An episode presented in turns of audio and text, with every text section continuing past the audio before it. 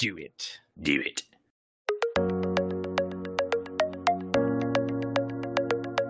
Welcome to the Austin Otaku Podcast, hosted by Jesse McDonald and Keith Goode.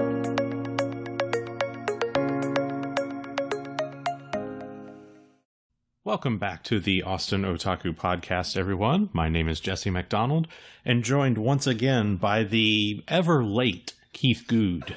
Keith, how are you doing?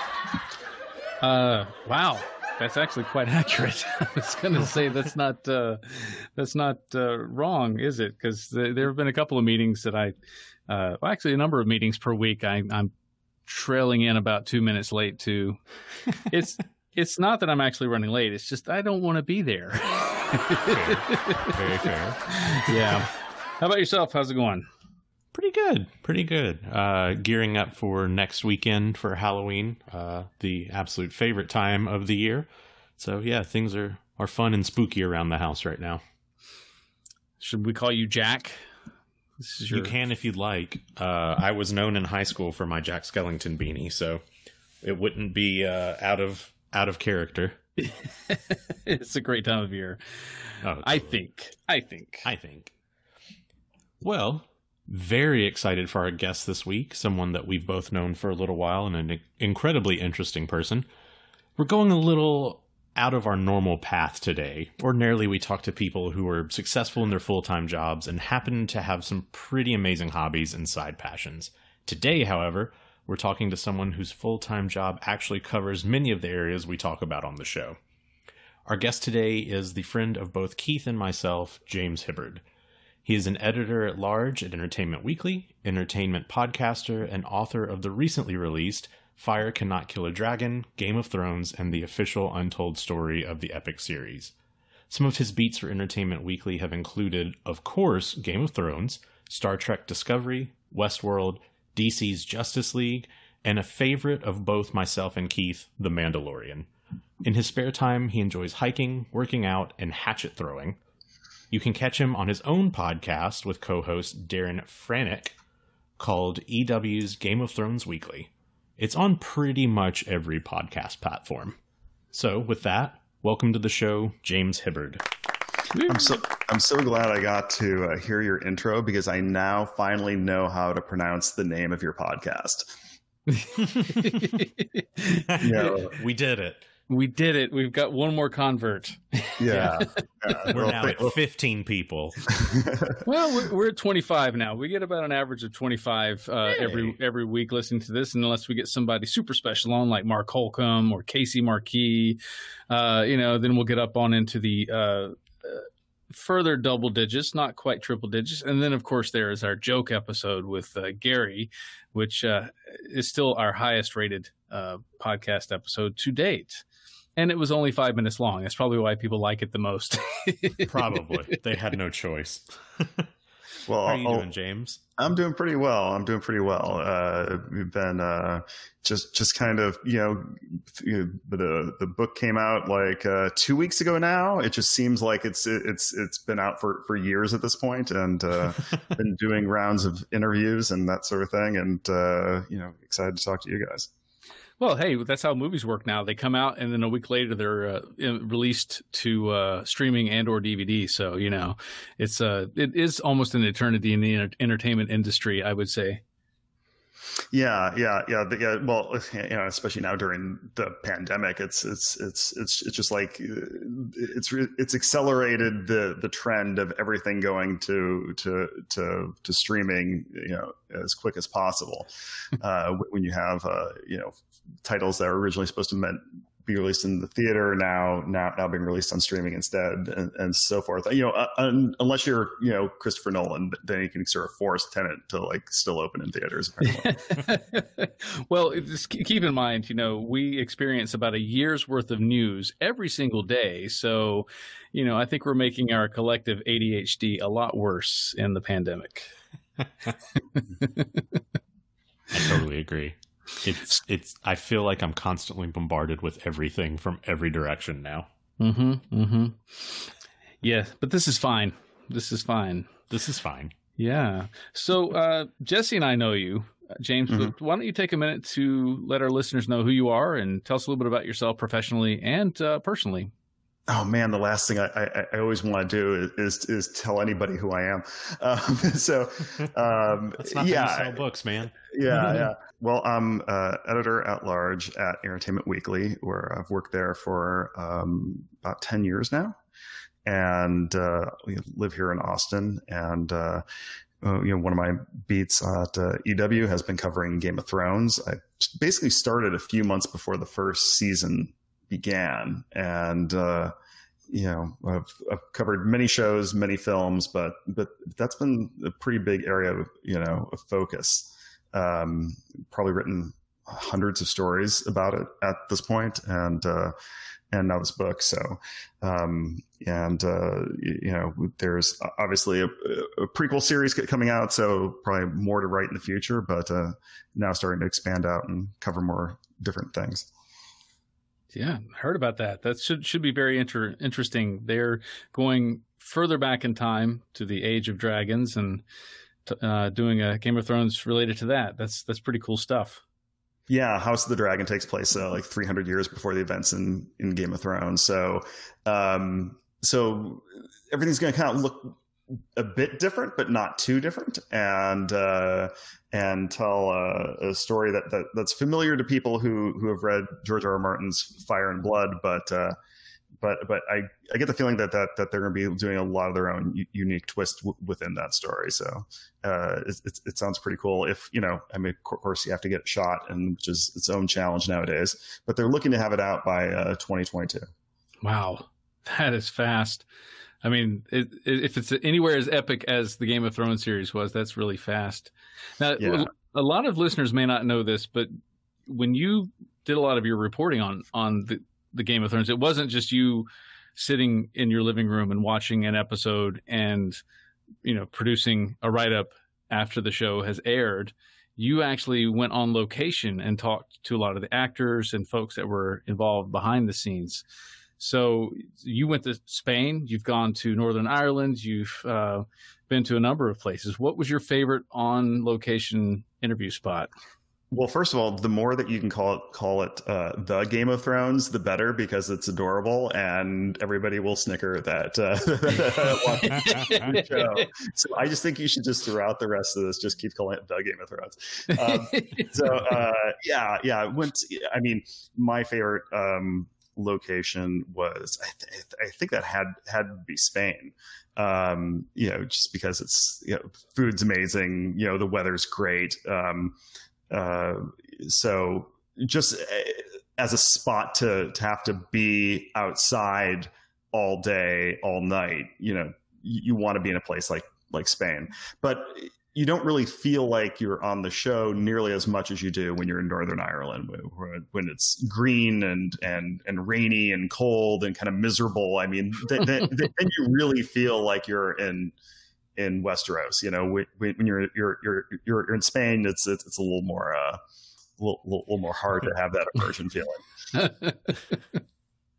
that's uh that's great so um you've also had a lot of lot of dinner interviews as well and i'm i'm really curious about your dinner interviews because that's that's where people really kind of let down their guard i feel you know when they're eating because you've you've literally got to open your mouth insert food and chew it in front of the person interviewing you so what what is that like when you sit down across from george r r martin or you uh you know you sit across from uh, Kira. I mean, um, uh, Emilia Clarke, and uh, uh, have dinner. Well, well, first of all, uh, you know, you know, drinking definitely opens up, up people more than eating. I, I, I, would say so. So, so it really depends on on whether they, they have some of that or not.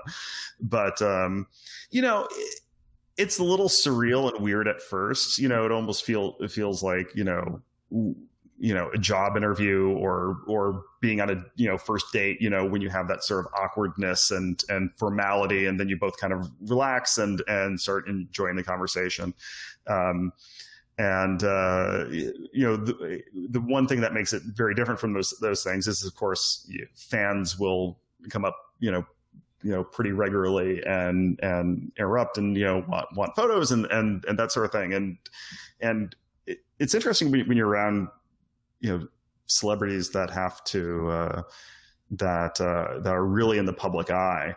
Um, how much they get approached, and you know, for them, it's like, oh, great, you know, I, I have to deal with this, but they're all they're also very much aware that this is probably going to be the biggest moment in in that fan's day, or maybe even their their week or month. So so so they also you know want to be, be polite and and help them out. Um, but you, you start getting almost like a sixth sense of like people watching and about to like make their move and, and move in on you hmm. uh, after a while. uh, it, the the stalker sitting sitting on the edge of your visions, waiting for an opportunity to hop. I, yeah, I, I, I was. That. I was with a uh, Kit Harington in, in, like a parking lot in in Northern Ireland one time, and it was the weirdest thing because you looked around and there was like nobody, like nobody around, and then and then like you know two seconds later there's just like a person like right there you know it's, it's like it's like people just, just kind of appear out of nowhere wow. it's, uh, it's, it's really funny and you saw that evolution too because a lot of these actors for the game of thrones um, were relative nobodies when they they got cast originally, right? I mean, especially the kids. I mean, yeah. uh, but certainly even like Emilia Clarke, who was I think 22 when uh, filming started for this uh, had not yet had a big break, and I don't I don't think Kit had either, um, for the most part. So the, you watch them sort of go from relative unknowns to being quite popular. Yeah, yeah. Um, when they cast it, uh, they didn't have.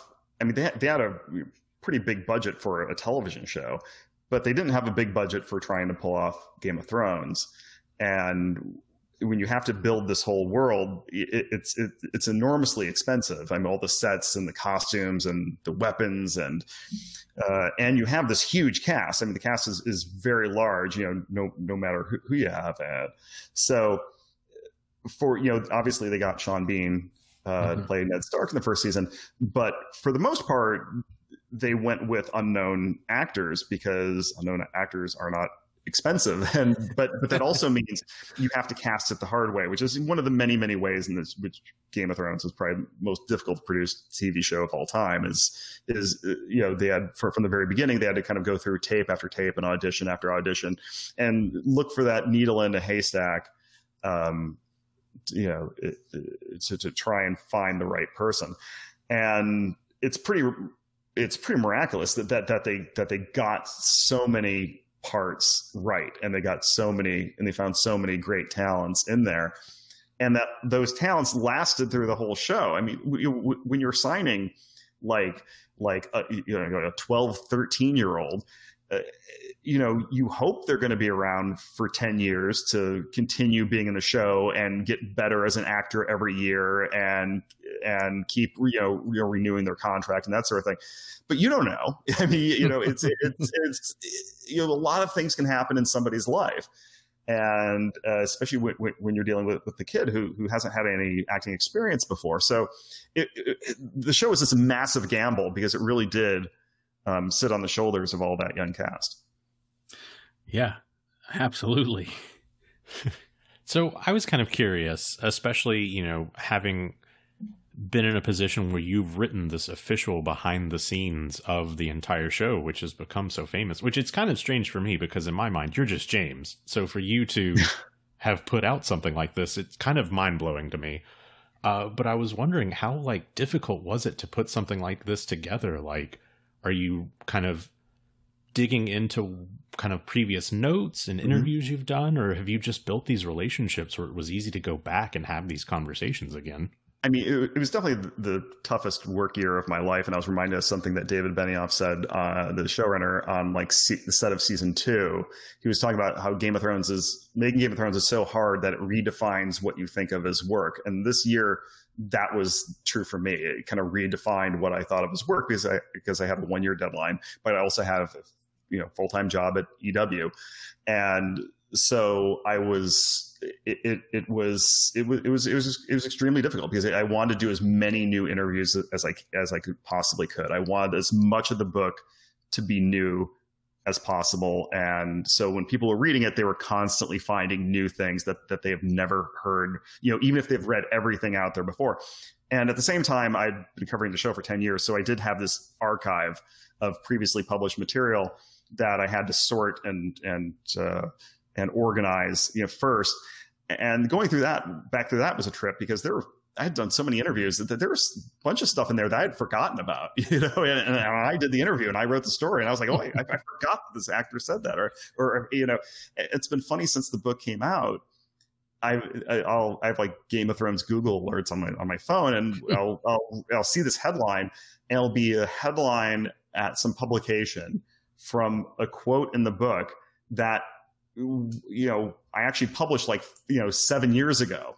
And, but you know you know nobody knows everything that's out there and uh, and uh, you know i guess an editor somewhere thought that was that it was new to them and and new to the readers so why not so and it wasn't as easy as you just saying i'm going to write a book about game of thrones uh, sorry the game of thrones yeah. and um, you you had to jump through a few hoops before you got to the point where you could even start putting pen to paper in many cases right yeah, well, I mean, I mean, first of all, there was there was um, uh, you know, I, I, had to make a deal with a publisher. I also wanted to make a deal with HBO so I could get photos um, and use of their trademark, and uh, you know, you know, wanted the Iron Throne on the cover. But at the same time, we didn't want you know any editorial interference, which is kind of a high bar to hit. Is you know to approach HBO and say, "Hey, look, I want to write a book about your most popular show of all time, and I want photos for it, but I don't want you to tell me what to put in the manuscript." So, so there's definitely some back and forth over that, and and yeah, and and that that was to me one of the musts. You know, I, I did absolutely did not want to be in any circumstance where a bunch of executives were sitting around a table with red pens going through my manuscript. And so, you know, we got editorial independence, which was extremely important. And then there's a bunch of must get interviews because to me, unless I got a new interview with George and a new interview with the showrunners and a new interview with with you know the lead actors, I just wasn't going to do do the book. So there were kind of months of uncertainty trying to get these interviews with people that were really exhausted from talking about the show and from doing the show and were really ready to move on and, and you know get something new in their lives so it, it was tricky to get you know some people on board and thankfully you know so for for a long time it was like i was working on the book and just unsure whether this was actually going to happen and yet here it is 450 pages later and yeah. uh, tons of really nice pictures uh, toward the middle and actually sort of sort of like a third of the way through and then another two thirds of the way through you got another big set of pictures in there yeah so. yeah they, they, did a beautiful job in the book i mean the cover looks uh, uh amazing the packaging looks amazing and you, know, you say 450 pages um, you know, the book was assigned at uh, 100,000 words, which I thought at the time, oh my God, how am I going to do 100,000 words? You know, your typical EW cover stories, like around 2,000 words. And then I ended up writing 150,000 words, and that's what's that's what's the 450 pages. Uh, so I basically it ended up being 50% longer than I expected.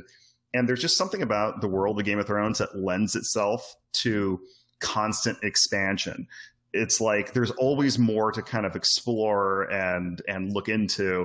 And it always seems like like both simultaneously too much and not enough. And that that's actually something that like george r r. Martin and the showrunners also struggled with is is that you have this this story with all these different characters and then it's like well how, you know you know when is enough? You know how how do you tie it back all together? Um you know, you know what are the endpoints? And uh, you know, so, so it's like going down this road and there's these there's these alleys that constantly shoot off from the sides and you have to decide well how far to go down that alley before you get back on the road you know you know going towards your destination. And uh, so there is sort of, sort of a constant battle in my head in terms of how much to do and how much to cover. And uh, ultimately i want the book to be really readable and entertaining and that was a key goal. And so whenever I was faced with a decision, I was just like, am I including this just to be, um, you know, comprehensive or am I including this because it's actually interesting? And so I always try to weigh on the side of, you know, if something is actually interesting or not. Very cool. And this is actually not your first. Uh, uh, this is not your first go as a writer, obviously, because you write every day of your life for Entertainment Weekly. Uh, but you've you've actually delved into some of the screenwriting uh, work yourself in the past. Yeah. Oh God. Yeah. Yeah. I I had a couple uh, years uh, when I first moved to LA, like like well over a decade ago.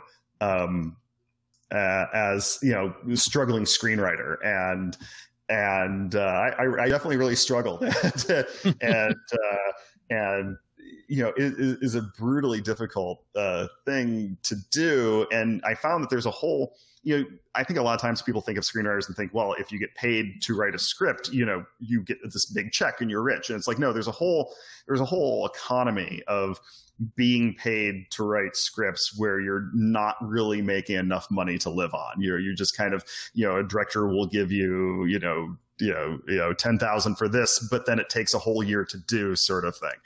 Um, so I, I, spent a lot of time doing that, and I guess the one good thing that that did come out of it um, was that when I got my job at EW and and before that the Hollywood Reporter, I, felt like I had a better understanding of how stories are put together and how movies work and how the business side works as well. And it also infused me with a bit of empathy for for for showrunners and, and creators because you you you you get a sense of, of the hassles that they go through and, and the rejections and and all of that. So so I, I think it ultimately it made me a better reporter, if not a better screenwriter. Awesome. And uh, people can actually see your your movie uh from no?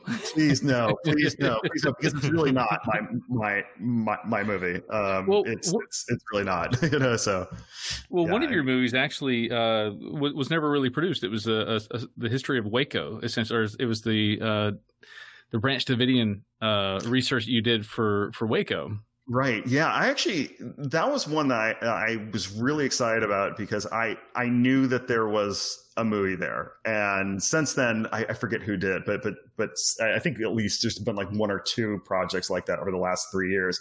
But it was very very clear that this was a movie or a limited series or something that that the the whole standoff there, and um and there were some clashes with me and the the director in terms of the the angle to take on it uh, and you know how sympathetic it should be towards David Koresh. I was not particularly sympathetic towards towards towards towards the cult leader who who led his uh, you know hundreds of people to their to their fiery demise.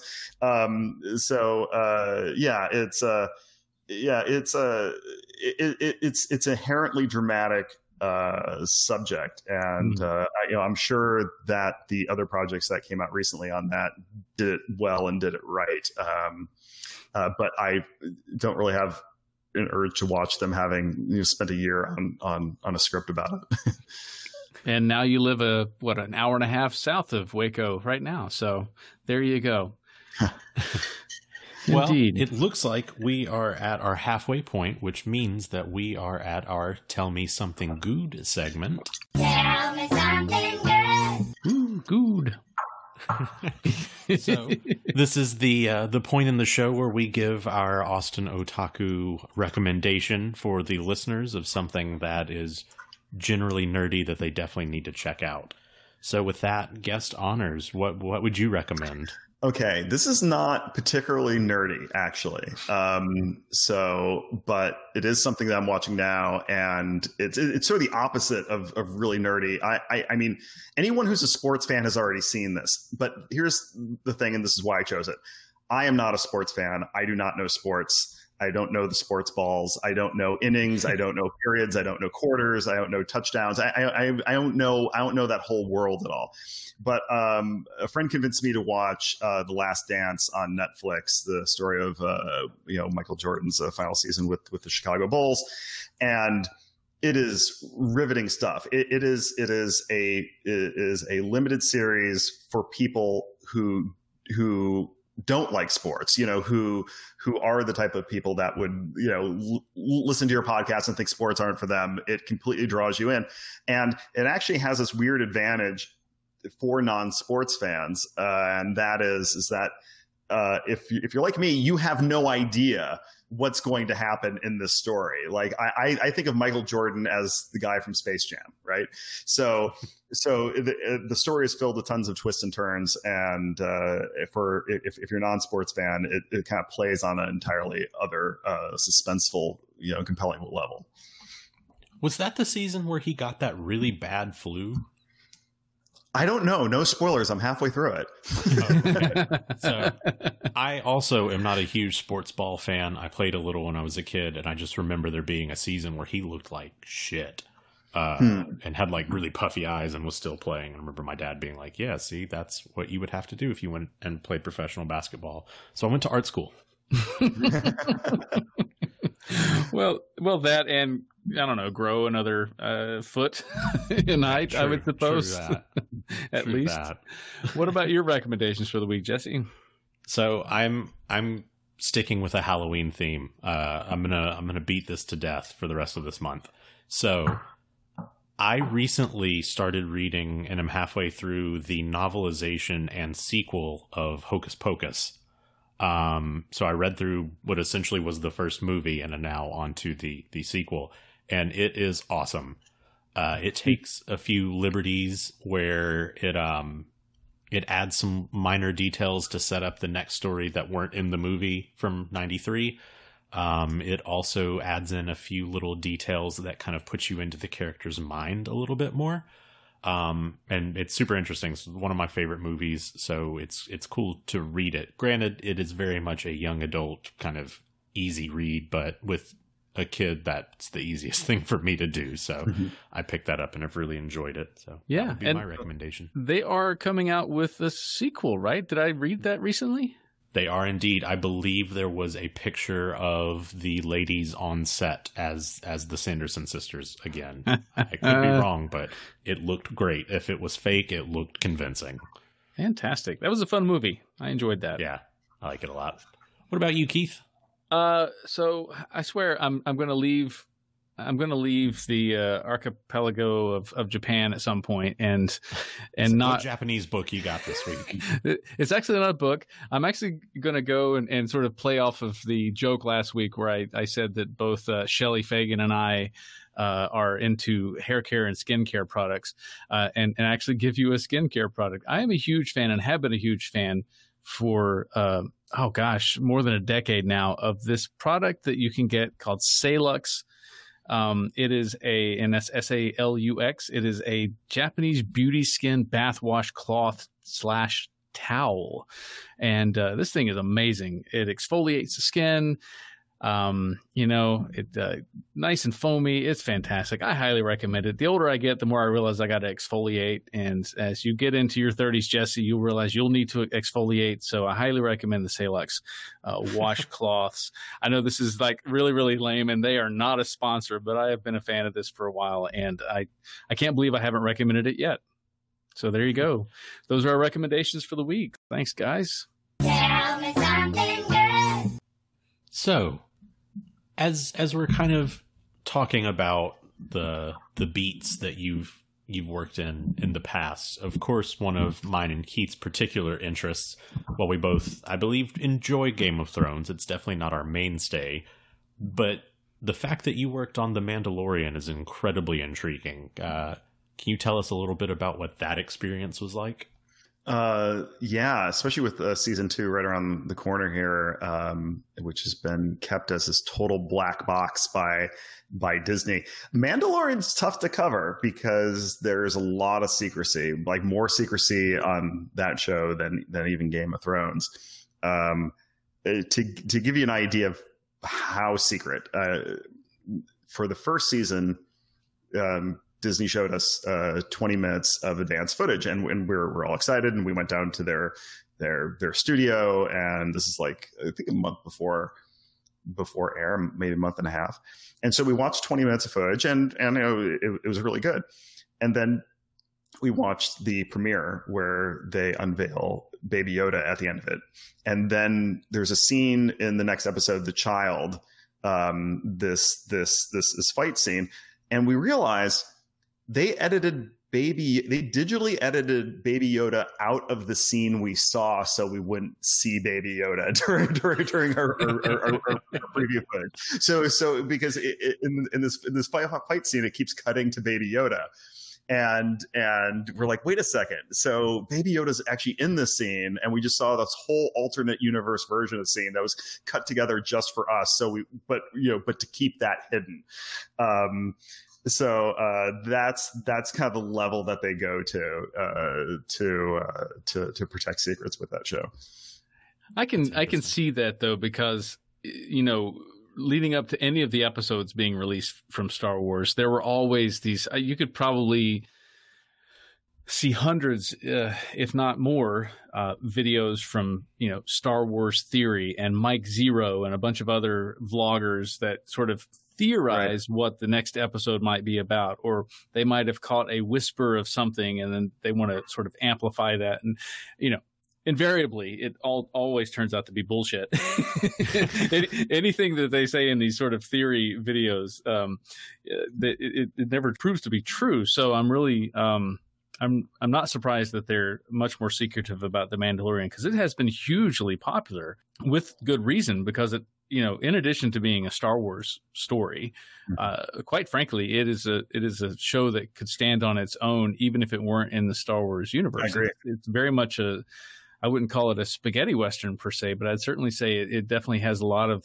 the elements of of a classic western movie um, that could have translated to any universe yeah, that's uh, that's what uh, uh, the director and producer uh, Dave Filoni, who of course you know worked on on Clone Wars and and Rebels, uh, you know before this, uh, was talking about an interview that we did for for season two. He was just talking about because I, I asked him, I was like, why did why did this work when you know I didn't put it this way, but you know when the recent movies you know didn't, and and he was like, you know, we kept it simple. You know, we we, we went back to the basics of you know you know basically the first act of the first movie where you have these characters and situations that you can understand. You know, there isn't some huge complex net of story that you're having to kind of keep weaving together and keep paying off and keep referencing. You know, it's it's it's you know, here you have a gunslinger and he's in the in the space version of the old west, you know.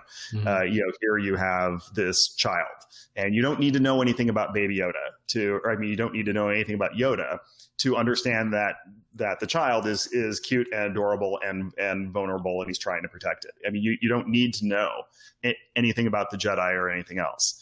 So it it just kind of uh, plays very simply, and they very much made it so that anybody could start watching that without having watched anything else previously.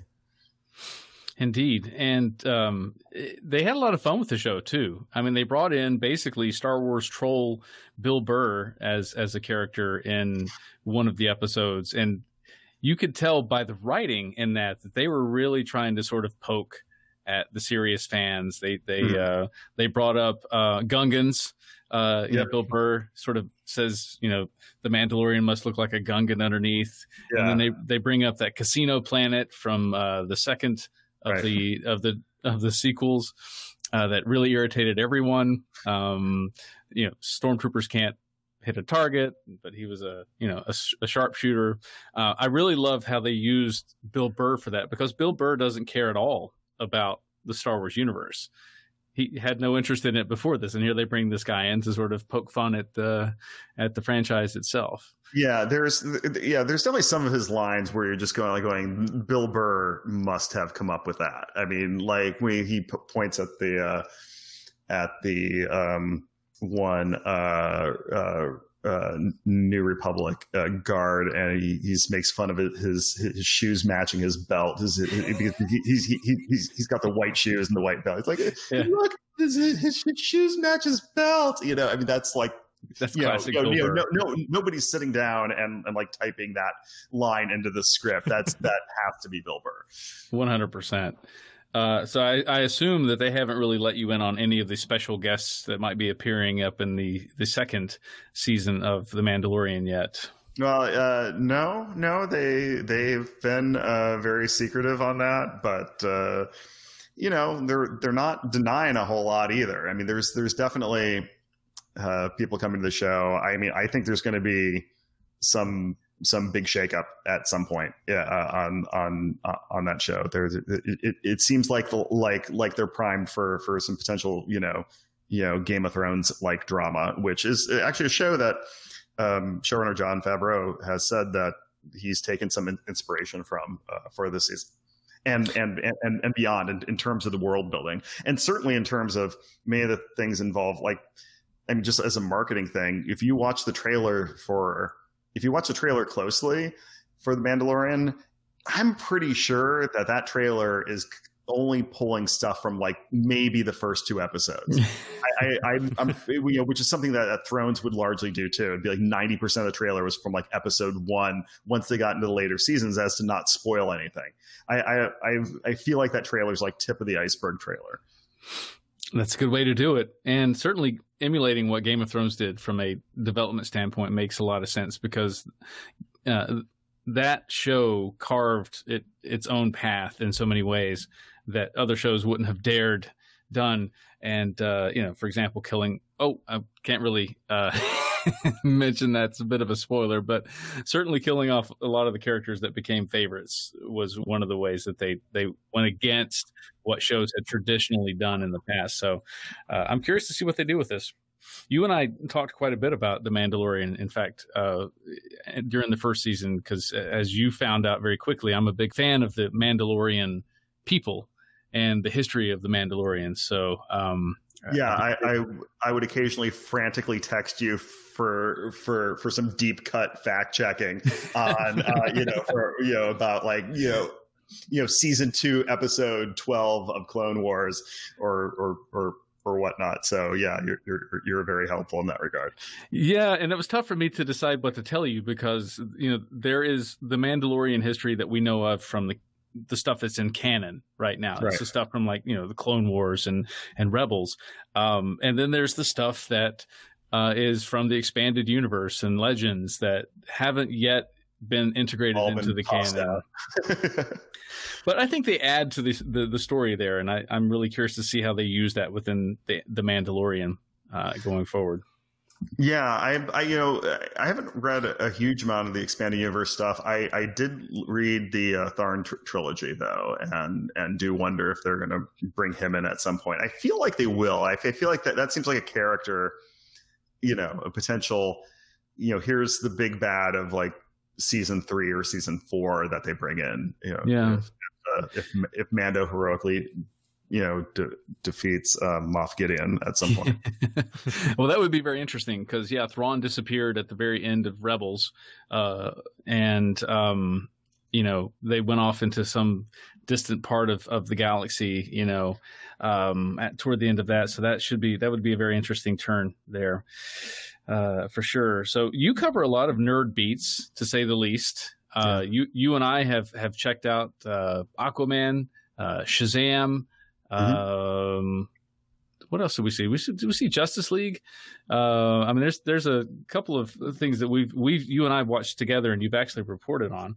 Um, have you have you found yourself outside of Game of Thrones with a with a beat that you were like, oh, I really hope this works out, and I hope this goes goes for a long time. I mean, I, I did get onto Westworld pretty early. That was that was another show where I, from the outset, thought this this this could be big, hmm. and mm. you know I want to get on this, and it has been big. You know, it, it, it, hasn't been you know Game of Thrones big, but but it's it's it's definitely been a big show, and uh, and another one that's near and dear to my heart, but but yeah, it, I get to cover it so infrequently is uh, Black Mirror because mm. I hmm. just I absolutely adore that show. I I I, I think that's just one of the best shows out there, and they have many episodes which are are are absolutely perfect little pieces of of sci-fi drama. So, um, uh, but you know that's also very much on hiatus right now, and uh, there's no no return in sight at the moment, unfortunately. Hmm. So I was so, curious: is there anything that you've started out covering that you were just kind of like, okay, I, whatever, I kind of get it, but then you became like a big fan of? Hmm. I usually don't get more of a fan of something as things th- things go on, you know, because you start to understand all the, the the nuts and bolts, and everything eventually sort of becomes work in the end. Um, it's more much more common for you to start out liking something and then end up disliking something, and that would be like the case of of like Dexter, uh, which is a show that notoriously went in, into the toilet in its final couple seasons, but um, that's when I where I'm doing the weekly recaps on and you're you know you you you write recaps for fans. So you're supposed to be writing you know they're not reviews but at the same time it gets harder and harder when you're sort of struggling to to find anything to appreciate about, about the show.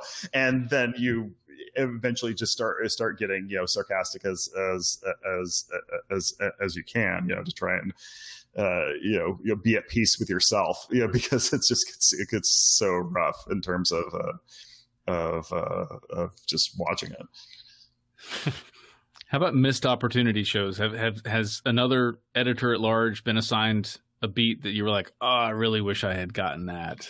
Uh, you know, I was jealous of of Walking Dead for a little while. Dalton Ross does an amazing job covering Walking Dead, but that's one where sort of with Dexter, um, I I've turned on it at, as a fan, and I think it would be difficult to, you know, sort of increasingly difficult to to to, to sort of cover that, you know, you know, while at the same time holding AMC in a lot of contempt for the way that they've handled that show. I mean, they've basically just run it into the ground, and uh, and you know they do not care really narratively about it. For, from you know from what I can tell they they really just want to kind of squeeze every last bit they can get out of it including you know you know they recently announced a spinoff with Daryl and Carol two of the most popular characters in the show and they announced it before the final season aired. So it's like okay well now if you're a fan you know those two characters survive. You've been watching them on this show for all these years and AMC just kind of spoiled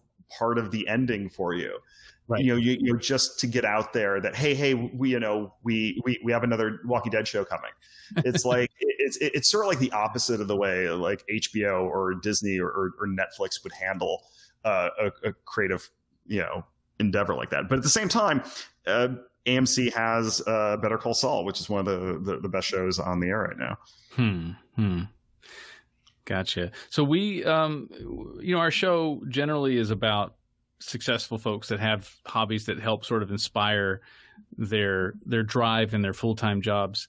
And then, mm. of course, you come in and you quote Benioff, who basically says you have to become obsessed with this work, and this is, this has has to be an all consuming type of thing. So, what what is your experience in, in dealing with um, you know folks in Hollywood and and uh, in the entertainment in, industry in general when it comes to success for folks who either are 100% obsessed, like mm-hmm. Benioff was mentioning, or folks that have a good, nice balance of, of work and and uh, personal interest. Have you seen anything consistent about that?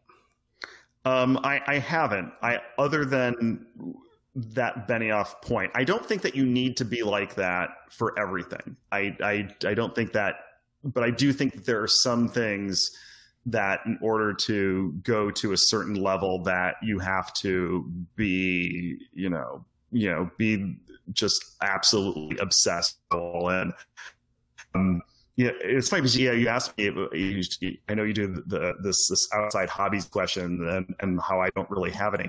Uh, you know, you know, I, I, I, you know, in, in terms of how uh, you know hobbies that that that affected my work. I went through like a big self improvement kick in my 20s, like reading every personal improvement book I could find, listening to Tony Robbins tapes, uh, you know, reading everything by Eckhart Tolle. He's like the power of now guru. Basically, if there if there was a how to improve something and with a seven in the title, I would run out and grab that book. and I, th- I, think it just came from not, not, wanting to be a failure and and and wanting to to be better. But but th- but that was kind of a hobby that wasn't geared towards specifically journalism, but it was just kind of geared toward me. But that did end up, you know, impacting you know how, you know, how, how I did my job and and uh, and my career. I think. Yeah, absolutely. And I've read a couple of Eckhart Tolle's stuff. Very interesting history that guy has, going from sleeping on a bench in a park to uh, yeah, being one of the most read writers I think in in modern history. Yeah, yeah, yeah. It's, and with all that stuff, it's like I don't often I practice it, but at least I know the theories. So you know, occasionally, when I'm in a bit of a crunch, I can sort of access one of those ideas and uh, and pull myself out of it. One thing that we were kind of talking about a little bit um, were obviously your your dinners that you frequently have with the the celebrities that you cover. But you also have mentioned that one of your actual hobbies away from work is hatchet throwing, which is something I really enjoy. Uh, I think Keith, you were there. We did it a couple years ago mm-hmm. at a, a, conference, and it was super fun. Something I've always wanted to get into, but it's hard to get into a place around here. They're always mm-hmm. booked up with douchey bachelor parties. Um, that's, that's but, that is the depot. that being said, if you could take one celebrity on one of your beats, or even a beat that you don't have, to a hatchet throwing uh, place, who who would it be? Who do you think would be the best at it? Who do you think would be the worst at it? who would be, be, be the best at it? Who? Well, I mean, uh, I best know the obvious. It, who would be the best at it? I mean, Kit mm-hmm. Harington would be the best at it. He's. He, I he, think he, he, he, he's. I mean, he he's he's a swordsman at this point. I mean, he he, he knows his way around a blade.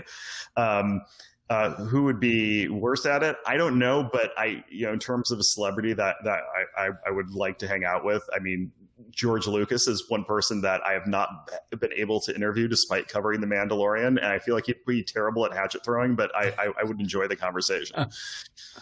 I, I, I, agree. I think he would be pretty bad at hatchet. Too funny. Yeah. I think I think we've actually got a, a, competition that needs to happen then because I, I think Jesse and I both are under the impression that Jason Momoa would dominate. Oh, uh, that's right. Yeah, because he had, he had that video too. Mm-hmm. Yeah, yeah. So you're you're you're, you're right. Yeah, yeah, I, yeah. Momoa. I think we should so have an Austin. O- yeah, I think we need an Austin Otaku sponsored Kit Harington, Jason Momoa hatchet throwing competition. Ah, hell, George Lucas too. Bring his ass. Bring Let's him go. in as well. Why not? Make it happen, James. Get us Momoa, Harington, and Lucas. We're going to do hatchet throwing. that, that would be quite the trio. Yeah, well, let's do this. We'll see if Maisie uh, can do it too, because you know she she might have a little bit of. um Oh, she's had tons of tons of stored play experience. Yeah, yeah she she could definitely dominate as well. Yeah. So let's just do a whole GOT hatchet throwing competition plus George Lucas. Maybe, yeah, yeah, maybe, yeah. maybe throw in some Bill Burr. Bill Burr, get Bill Burr in there. Yeah, yeah, yeah yeah, I, I, I, I will take them all. Whatever. I was doing league play for a while and then fell off it uh, because partly of the bachelor party, you know, um, popularity surge that you, you talked about because because you know suddenly when when you see it on everybody's Instagram and everything, it, it's it, it does take some of the fun out of oh I found some cool little niche thing that as a person who has previously discussed is terrible at sports, I, I I found myself weirdly good at that. It's like, oh, I finally found something that you can almost call athletic that I sort of naturally don't suck at. And uh, but yeah, that, and but then the uh, the bachelor party invasion happened it's really funny when we went in Vegas a couple years ago. They had shovel heads that we threw, mm-hmm. and me and one of our other friends, Brian McDowell, found that we were really damn good at throwing shovel heads. uh, so we joked because we're both uh, citizens of a micronation called Ladonia. Um, and we, we joked about trying to make the shovel head, throwing shovel heads, uh, the national weapon of Ladonia. Currently in the works. Uh, we we shall see. Yeah, that was a good place. They had spears, uh, they had mm-hmm. hatchet heads, they had the um, you could throw a spade, you could throw um, steel cards uh, as well, uh, throwing stars. Uh, they had pretty much everything uh, there that you could throw, and uh, that was a lot of fun, as I remember. Oh yeah, there was a lot of drinking and a lot of nerdy digital marketers. So uh, I remember half the night. I do remember throwing the shovel heads. It it was funny. The drunker I was, the better my hatchet throwing was. I don't know if totally. that's related to some sort of Viking uh, blood somewhere deep inside of my my genome, but uh, you know, I'm happy to accept that. Yeah, yeah. The, the the, the the one here in Austin is is pretty strict in terms of the number of things you can throw. It's mainly hatchets and axes, but I do know that there are other ones like that one Vegas where it's like they'll just give you all sorts of weapons of destruction to, to kind of throw. Here's, here's some here's some throwing stars. Here here's some kitchen knives. You know, just you know throw whatever you want. Uh, Here's a baby. Throw the baby.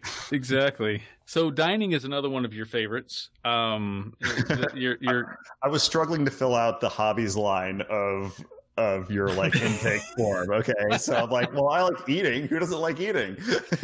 Well, that's true. That is true. But uh, you and I have had an opportunity to to eat at some pretty nice restaurants here in, in Austin, and uh, I, I know that this pandemic has really ruined a lot of a lot of the ability to go out and eat a lot. What is what is the place you wish you could go right now that you are, are either avoiding due to just you know worries about COVID or may have closed due to COVID or may have limited availability?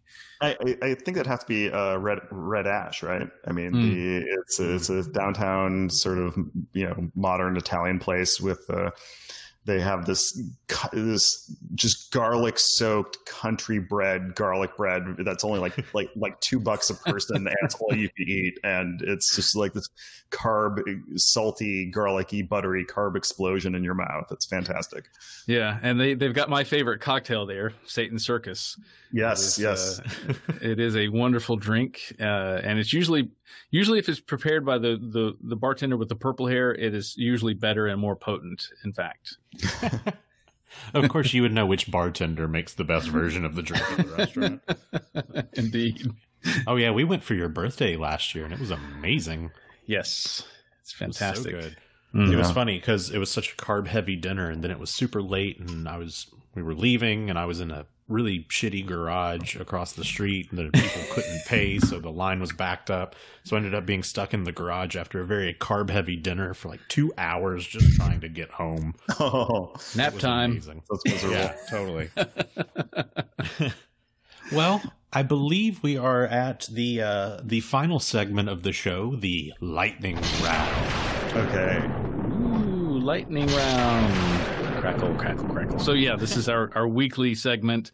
It's a you know last week we switched it up just for Halloween questions, but we'll go back to our standard question uh, format. We have three questions we ask every guest, and uh, at some point we're going to put a book together and have a psychology uh, professional take a look at it and figure out what's wrong with this. Oh, oh, so so so I so already I, I thought that was what you were asking earlier. So I sort of blew blew the hobby work question, didn't I? Well, uh, well we we well, can we- answer it. We, we can, can we, we we we we can kind of just play that, and you can say ask that. I'm like, I thought, the, oh, I I I had this prepared or whatever, you know, something.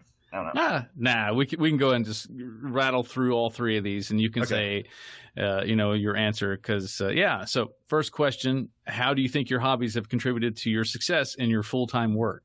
Yeah, the, uh, this was the uh, the the the self improvement kick thing that um, that I'm so glad you asked me about. So so I get to admit that I've read these books a second time, you know, and, uh, and and and and had this sort of a phase in my life. But yeah, that that would be that. Yeah, and don't don't feel bad about that. I had my multi level marketing phase in my life, and I read pretty much every self improvement uh, book that there was. You know, how to win friends and influence people, and uh, you know how to start a conversation, um, think and grow rich, all of that. Uh, Oh yeah, stuff. yeah. so Think and Grow Rich. Yeah, yeah. I, I'm I'm literally looking at my bookshelf right now. How to change your life in seven days. You know, it's like I, I you know, there, there's still a few of them like, yeah, you know, poking out amongst the shelf. Seven Habits of Highly Effective Podcasters. Just kidding. Um, See, I think a lot, and I'm not rich. I it's bullshit. bullshit. Okay, second question. If you could be one fictional character, who would it be?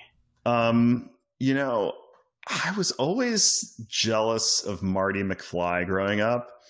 Um, probably just because you know, like a lot of Gen Xers had like divorced parents, uh, you know, and struggled a bit financially, and and but you know, to be back in 1985, just starting my career with a big fancy truck, a girlfriend, and great parents, like at the end of that movie, that that was that was always, and also being a you know just a cool person, uh, that that was always sort of uh, the a, a great wish fulfillment ending uh, for that movie. I think. well, you are in the future where Biff became president. Yeah, exactly right. We we are now in the Back to the Future 2 uh, Biff Town uh, timeline. Yes. okay, final question. What other interests would you like to pursue if time wasn't a constraint?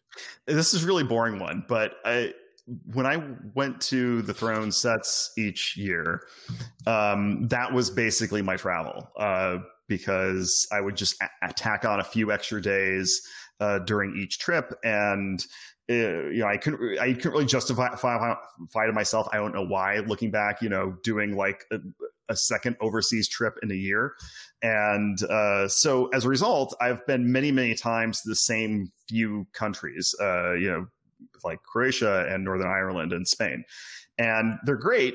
And but I even those I didn't really see as a tourist properly because I was I was working almost the entire time. So so I, I would really like to to uh, so so I'm sort of a fake global traveler because of that, and I, I would like to be like a real global traveler and uh, get to you know Japan and Australia and, and a bunch bunch of other countries that um, that I've always had on my list.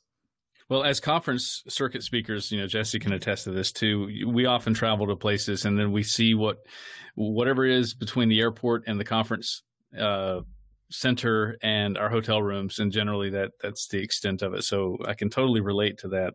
What's interesting about your Game of Thrones sets in Croatia and Spain and, and Northern Ireland, I I imagine, and you can correct me if I'm wrong, but they're they have actually been able to develop additional tourism because of huge uh, those sets as well. Huge amounts of tourism. I mean, they have they have. I mean, for Northern Ireland, they they pretty much revitalized the. They're credited with like pretty single-handedly revitalizing their economy you know both in terms of tourism but just and also in terms of the amount of money that they that that the production uh, brought to those areas. And then that production being su- successful meant other productions coming there. So um, yeah in Spain in Croatia too uh, it's uh, it's it's many many millions of dollars for for a lot of people uh, wherever they filmed anything. That's fantastic. Good for them all right. Well, that was our lightning round. Thanks for participating. So, with that, I think we are at the end of the show. Uh, just wanted to again say huge thank you for for coming on. Uh, it's really sucked that we haven't been able to get together since uh, since pandemic, but it, it was nice nice I, chatting. I, I know. Last time was uh, dim sum, right? I think so. Yeah, yeah, yeah. So that was end of last year. Yeah. Yeah. Wow. Yeah, pretty much before everything went to hell. But uh, yeah, thanks for coming on.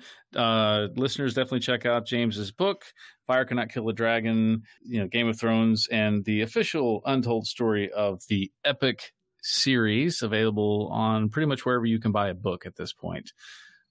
With that, uh, thanks.